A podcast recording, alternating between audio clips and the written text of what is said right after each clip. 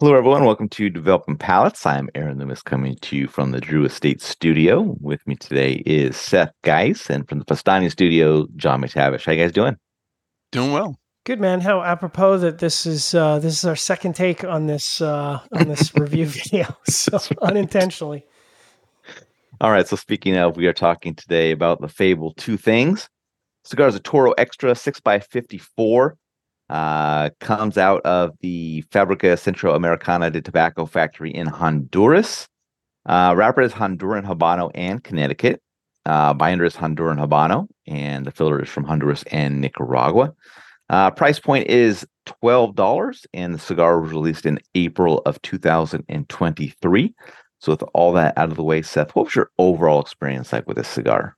Liked it, man. I just I like this this creaminess, and I like the spice. I like the tobacco profile. There was this dry earth tobacco leather. Um, it's good for the first two thirds. You know, final third it just kind of got a little flat, just with kind of the concept of what it was. But I'm gonna have to defend this card.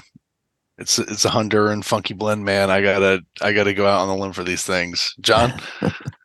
uh, so these used to come out of the Nicaraguan factor, correct?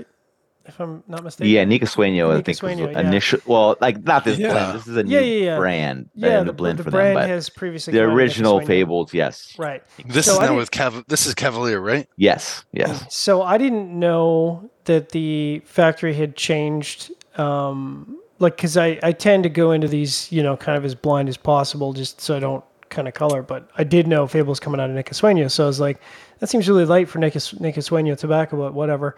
Uh, and then as soon as I lit it up, I'm like, what is going on here? Uh, there's no question this is Honduran tobacco. And I think, uh, you know, I'm not going to go ad nauseum about my notes because it is the most Honduran Honduran cigar that has ever been made. Uh, it's got that sort of musty, funky Honduran uh, tobacco note. And I think, you know, if you're really into that, you'll really like the cigar.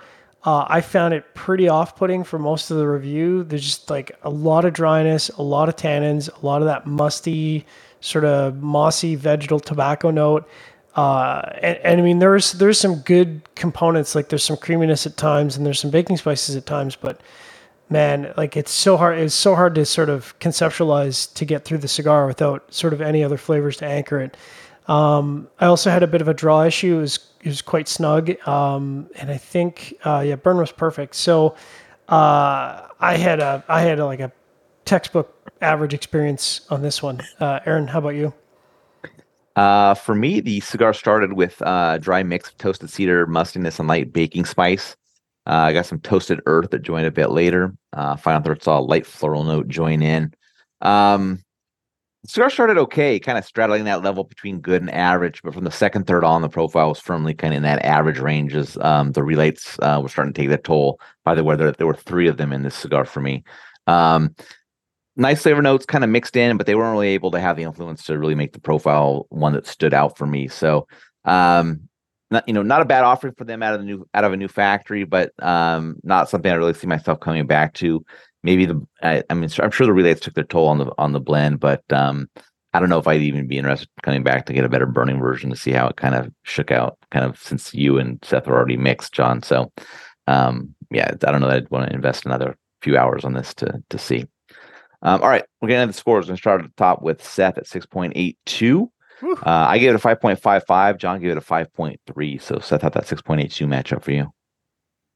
I mean, it's two things. You know, it's it's just I got one thing, you guys got the other things. It's you know, I I, I bought into this fable, so um, yeah, it's a little funky Connecticut Honduran thing. This was, you know, we smoked this a little while back. I I'd have to come back and to, to smoke this again, but I like I like these Honduran profiles. I just I kind of get enjoyment out of them, especially you know spring and summertime. So. Uh, my 5.55 matches up well. Uh, it was above average flavor profile. The burn just let the cigar down. I think uh, it took the score down a bit, and I'm sure it probably nixed on the flavor profile a bit through the second half of the cigar. So, bit of a bummer, but um, kind of um, interesting uh, release for the brand. Uh, all right, John, 5.3. Yeah, that's uh, textbook. Uh, five five oh on the flavor and 0.35 on the on the construction is perfect, and that's a get a five three five. So that like that is quintessential perfect. Yeah. For average. Uh, final thoughts from you guys on this one? So obviously, uh, I assume um, I assume that all of his uh, production is going to be coming from from that factory coming going forward. That I don't know. Yeah. Yeah, I he would doesn't. assume he, hasn't- continues the original lines through Yeah, Nico. I think the other stuff's still with Nika Yeah. Sweeney because that's where I was. At first, I was like, I. You see the band, I remember the original Fable because it Yeah, has yeah. all those little things. So I was like, Yeah, a lot of like you, complexities on the like band. you, John. When I first smoked it, I didn't, I, I didn't look at the blend. I just thought, oh, Skip did something, you know, kind of a barber pole, and I'm like, this isn't. this Yeah, I doesn't almost- like I almost-. I almost messaged Skip. I'm like, "Is everything okay at the factory, bro like, what's what's going on with your tobacco?" I quickly once I saw once I saw like the Honduran I was like, wait a minute, wait a minute, wait a minute, and that's when I didn't know it. Like my question would be, are you still? Yeah, are you still working with Skip? Are you not? Like, because it's an interesting. It's a very different. it's radically different. We've only smoked, but it's Yeah. even very different than like the Fable that we smoked. Yeah, that's what I mean. like Um, it's, it's yeah. it's it's the most it's like it, it could not be the more polar opposite because uh, uh, his Nica Sueño blends were like almost They're pretty full. oh they're like they were fuller than Neanderthals. Like they were just like full on earth bombs, leather bombs, like just like full. And that's what I say. Like when I tasted this, I'm like, like I have the right cigar, right? Like that's definitely the Fable band. Like what, what the hell's going on here? And I was like, okay. And then I, and then afterwards I looked it up and I'm like, oh, okay, yeah, that that all checks out because yeah, it's, there's no mistaking the Honduran tobacco. I, I don't I don't really um I mean I don't really get the whole barber pole thing. Like I know that you know there's there's some popularity to it, but uh, Do I you think more there often- is?